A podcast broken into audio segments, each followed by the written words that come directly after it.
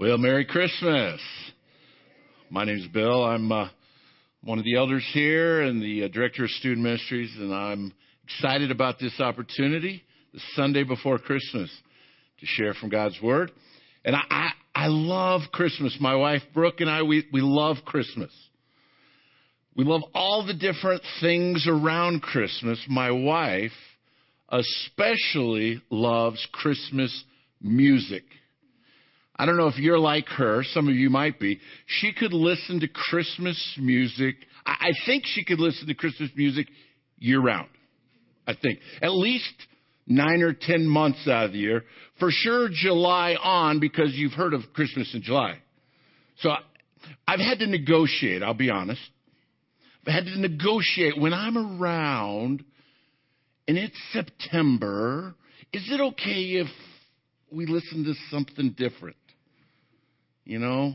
And so, you know, uh, she negotiated for a, a, heavy Christmas playlist starting October 1st and beyond. And I'm pushing for, well, what about after Thanksgiving? Let's see Thanksgiving in the rearview mirror. You know, let's, uh, and, it, and it's a, kind of that tug of war. I mean, she has this bag of CDs that she's collected of Christmas music over the years. It's, it's just one bag dedicated strictly to Christmas music. And then, of course, she's got her laptop, her iPad, the cable box, music channels with the holiday channel. She's got the stereo. She's got her car radio. And, of course, she sings Christmas music. I mean, I love Christmas, but she loves Christmas music. And, and she introduced me to a, a new song by Lauren Daigle, a Christian artist. I don't know if you've heard her new Christmas song called Noel. Oh, check it out. It's awesome. Lauren Daigle, D A I G L E, Noel, and it's a great song. I introduced it to the student ministries the last couple of Wednesdays, and, and we sang along with that. And, and she shared that on her Facebook page, and she she realized she was playing that song a little too much. So she had to set herself up on a behavior contingent plan. Now, my wife is an autism and behavior specialist, and so, of course, I'm familiar with this because I've been on a behavior contingent plan for a long time. I mean, I'm just saying. I'm on my best behavior because there's rewards, and they're very specific, and they're marked out. But I digress. But so she set herself up on this behavior contingent plan that every time someone liked that Facebook sharing of that song or commented, she would reward herself by playing the YouTube video and listening to it. And it just warmed her heart, I could tell. So I wasn't going to get in the way of that because it was December. It was okay, it fit within our negotiated plan. But I mean, we love all the elements surrounding Christmas. We love Christmas lights. I don't know if you've been up by Northfield uh, in Conservatory Green neighborhood of Stapleton, just north of the Northfields Mall, near High Tech Elementary School, just to the west on Stoll Place. Some some simple lights, but every house matches. It's like ah. Drive by there, check that out. I love that. It just it's so cool, and and I love I love decorations and and, and nativities. Now, maybe you've seen some of these weird nativities that people put together. You know, it symbolizes, you know, Mary and Joseph and baby Jesus, and and they do it with Coke cans like this one.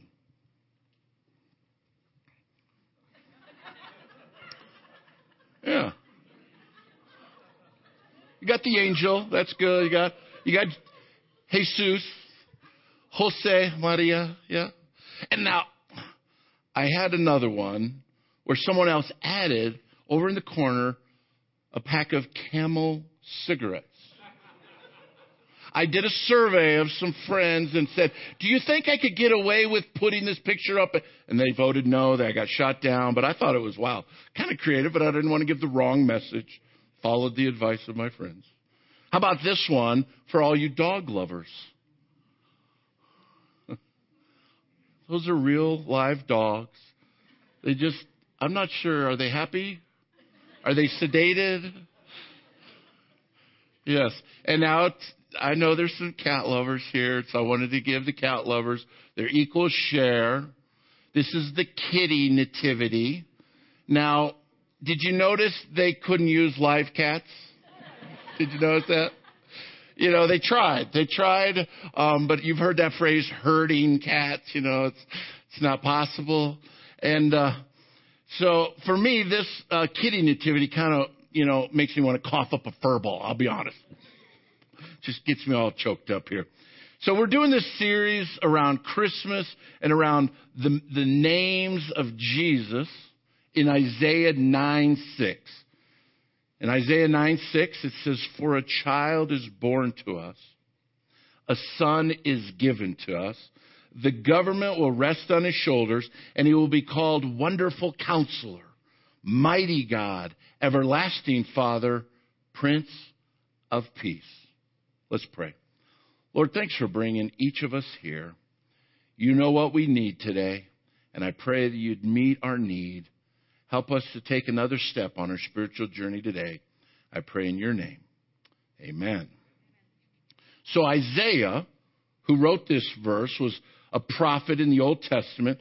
And over 700 years before the birth of Jesus, Isaiah predicted his birth, predicted that we'd be given a son. And not just any son, it'd be, be the Son of God.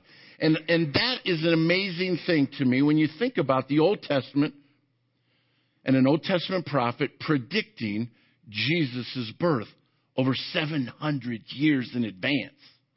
This is just one of many reasons why we can put our confidence in God's Word, in the Bible, that it's not just another, uh, another book, it's not just a historical book, it's not just a good book, but there's prophecies in the Old Testament that were foretold hundreds of years in advance to them actually being uh, lived out and, and come to fruition in the New Testament.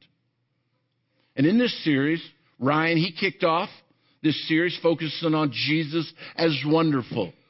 He shared with us the word wonderful means incomprehensible. Pastor Jimmy, he, he shared about the mighty and missional God. And last week, Gary, he covered the everlasting Father. And he, if you think about that, he talked about that tension in the scripture because it's Jesus, the Son of God, but he's also the everlasting Father. And it just goes to put together the Trinity that God is the Father, the Son, and the Holy Spirit. And today I'm going to focus on Jesus as counselor. Jesus as counselor. And when I think of a counselor, I think of several characteristics. If you uh, heard me speak a few weeks ago, I shared in my own life, I've gone to a counselor on a, a few occasions to help me deal and work through some difficult circumstances. And, and I recommend that we all use wise uh, resources of an outside perspective, an outside Christian counselor to help us get over the hump of those things that we can't get over the hump in our life. And so I have firsthand experience of, of what a good counselor is. And so when I think of a counselor, I think of many different characteristics. The first I think of is available.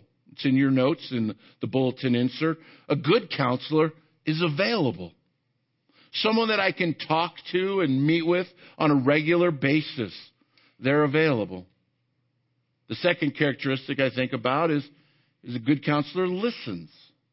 The last thing we need when we're meeting with a counselor is for that person to be daydreaming, to be drifting, or to not be engaged, not really listening. A good, good counselor listens. Another characteristic of a, a counselor, a good counselor, asks questions. They want to understand the full picture, so they ask clarifying questions to draw more information out. And then they ask questions not for their purpose, but for our purpose to get us to start to think and to process. And we know on the other side of questions is the best way to find truth. A good counselor asks questions. A good counselor also helps us deal with our issues. And, in, and we have to get past our past. And a good counselor can help us deal with those issues.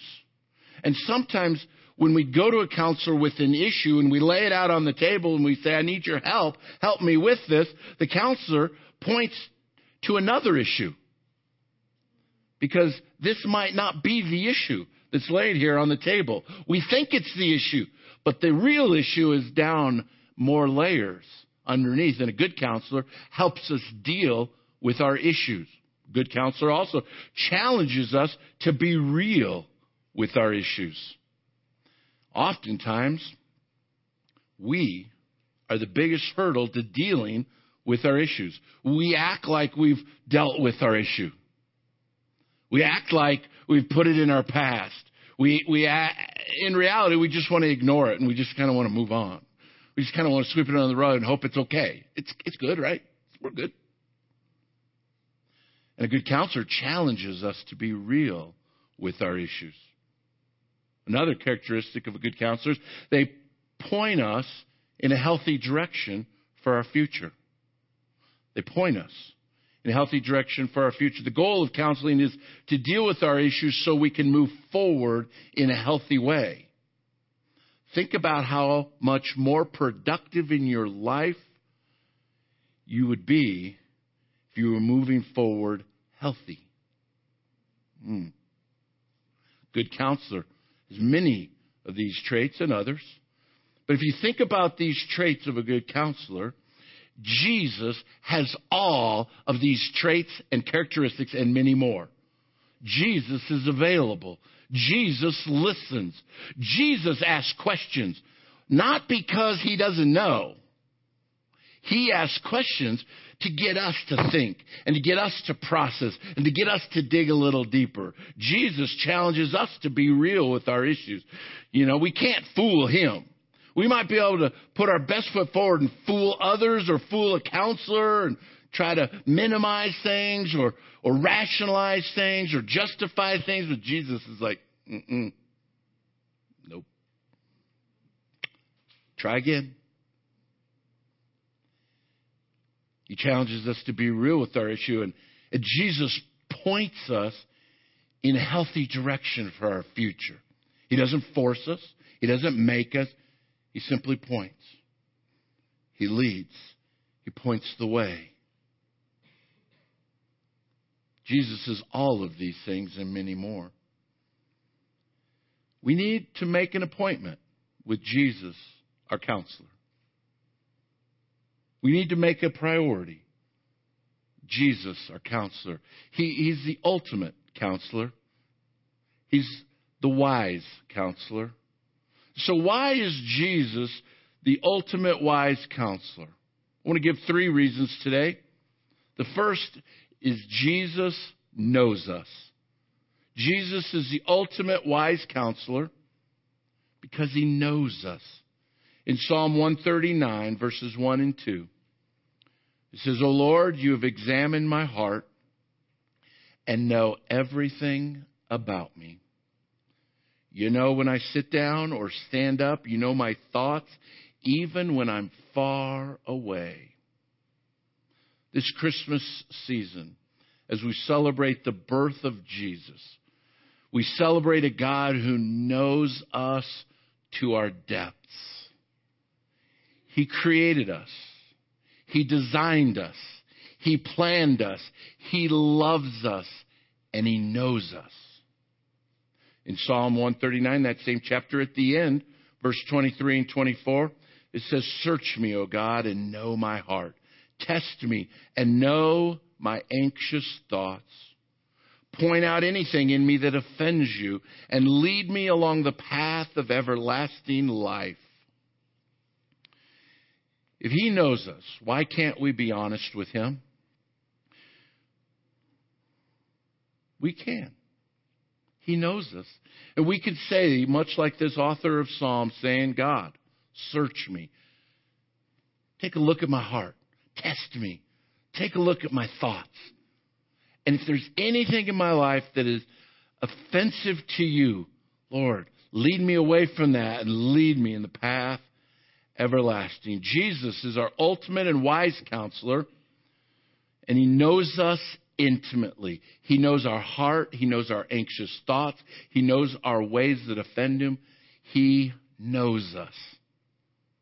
The second reason that Jesus is our ultimate and wise counselor is he understands us.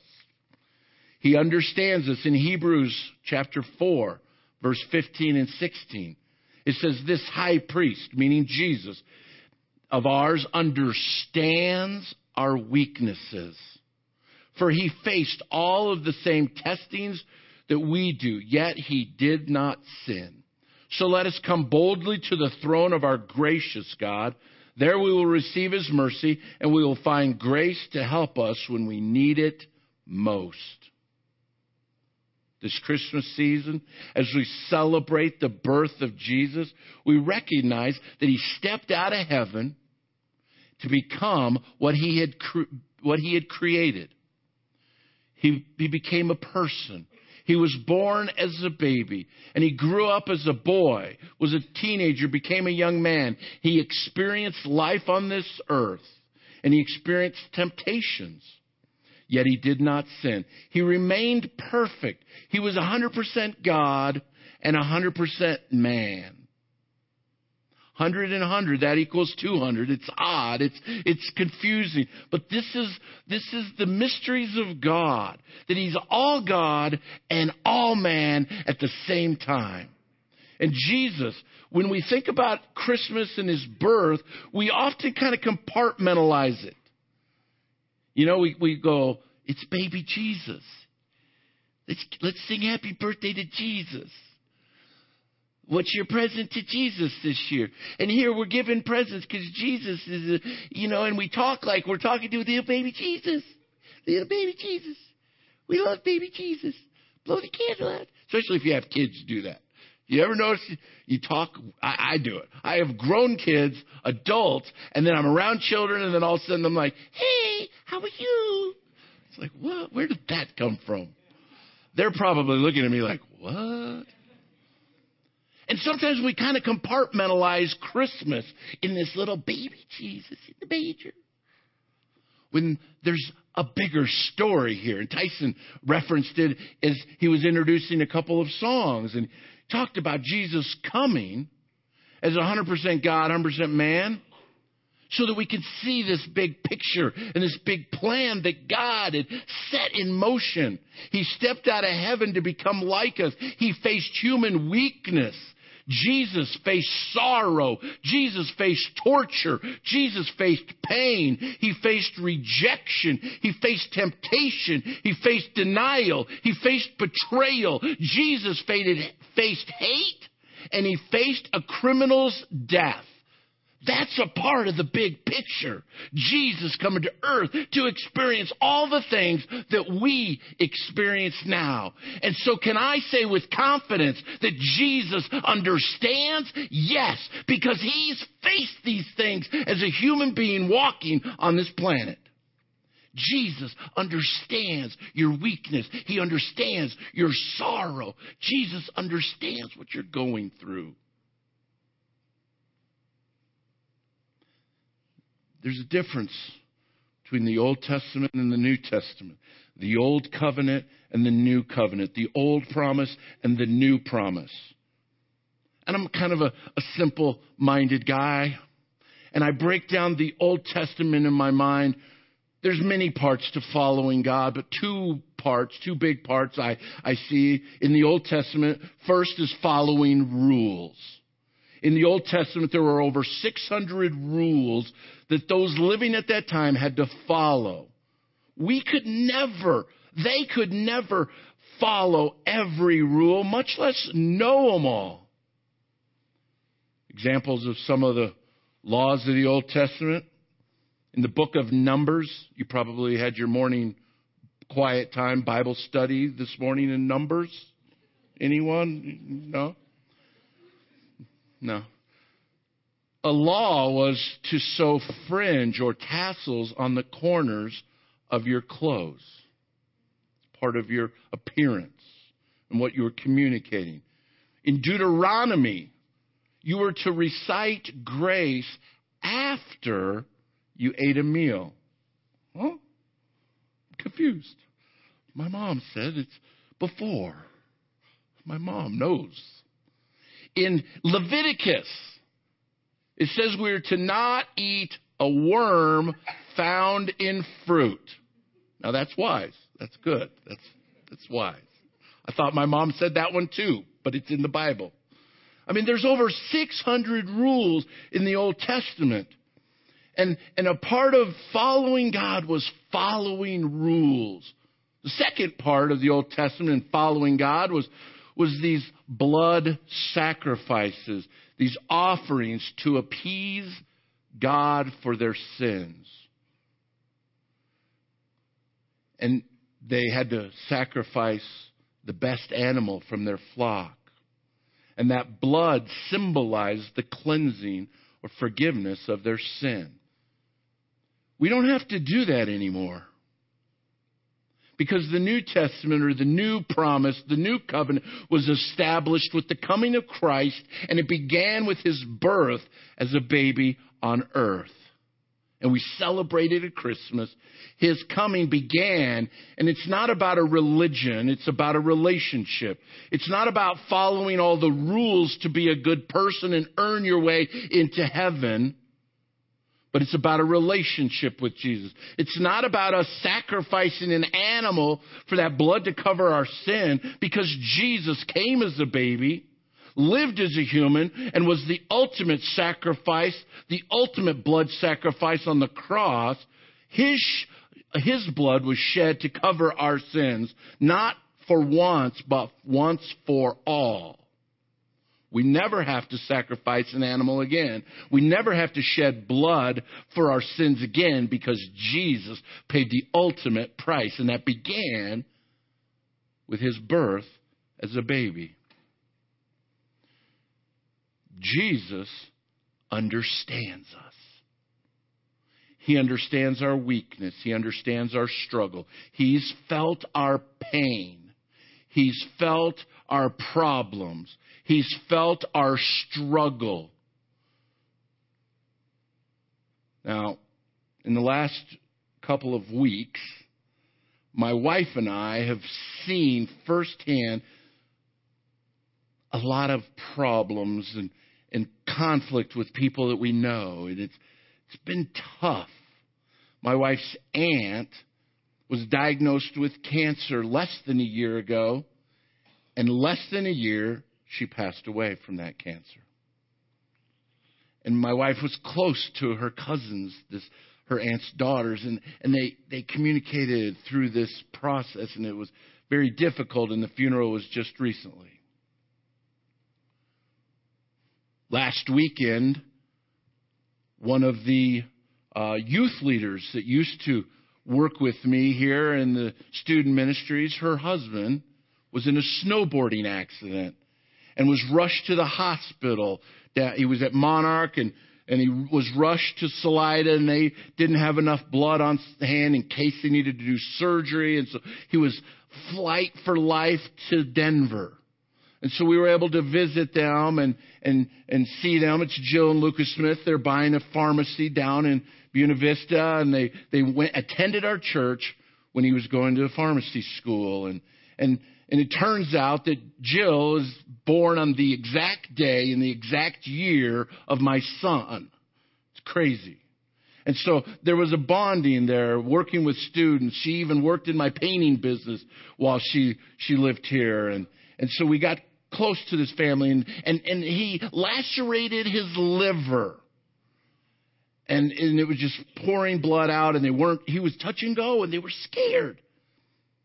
But he's in such great physical shape that his body just fought back so, so quickly that he's now didn't need surgery. He's at home, out of the hospital. First, they're talking about being in the hospital a week or 10 days in the ICU. And it just, he, he ran two marathons this summer, just to give you an idea how, how good a shape Lucas is in. I mean, and so, but there for a while it was touch and go and we were nervous and, and we were praying and, and these difficulties. And, and then one of Brooke's colleagues at work and a close friend She's been married 20 years, and when she got married 20 years ago, she she had a stepdaughter and a stepson, and she became like a mother to those kids.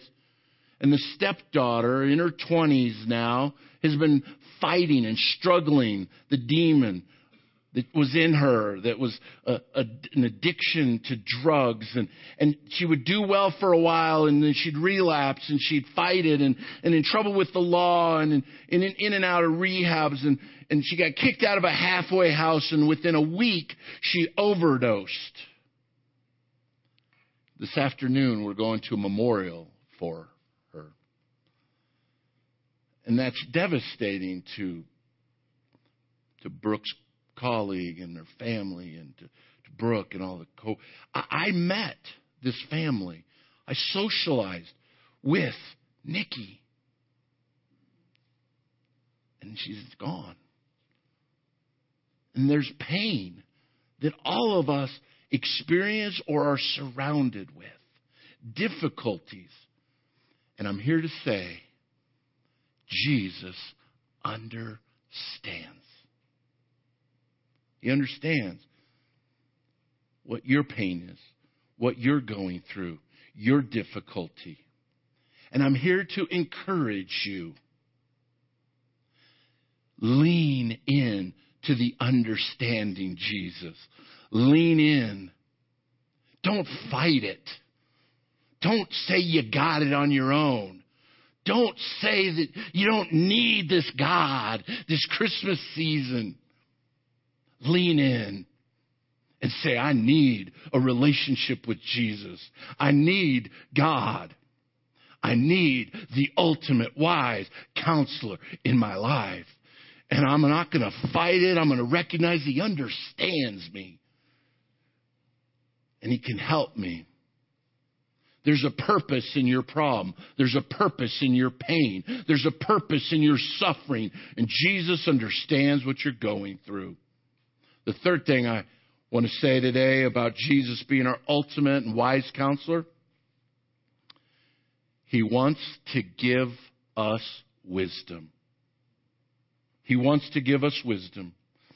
Jesus knows us, He understands us, and He wants to give us wisdom.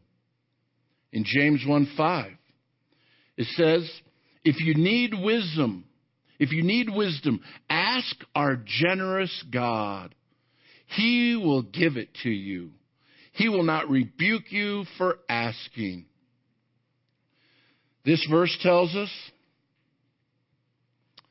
that Jesus gives wisdom continually. When do you need wisdom? Continually. When do you need wisdom? All the time. He will give it to you continuously.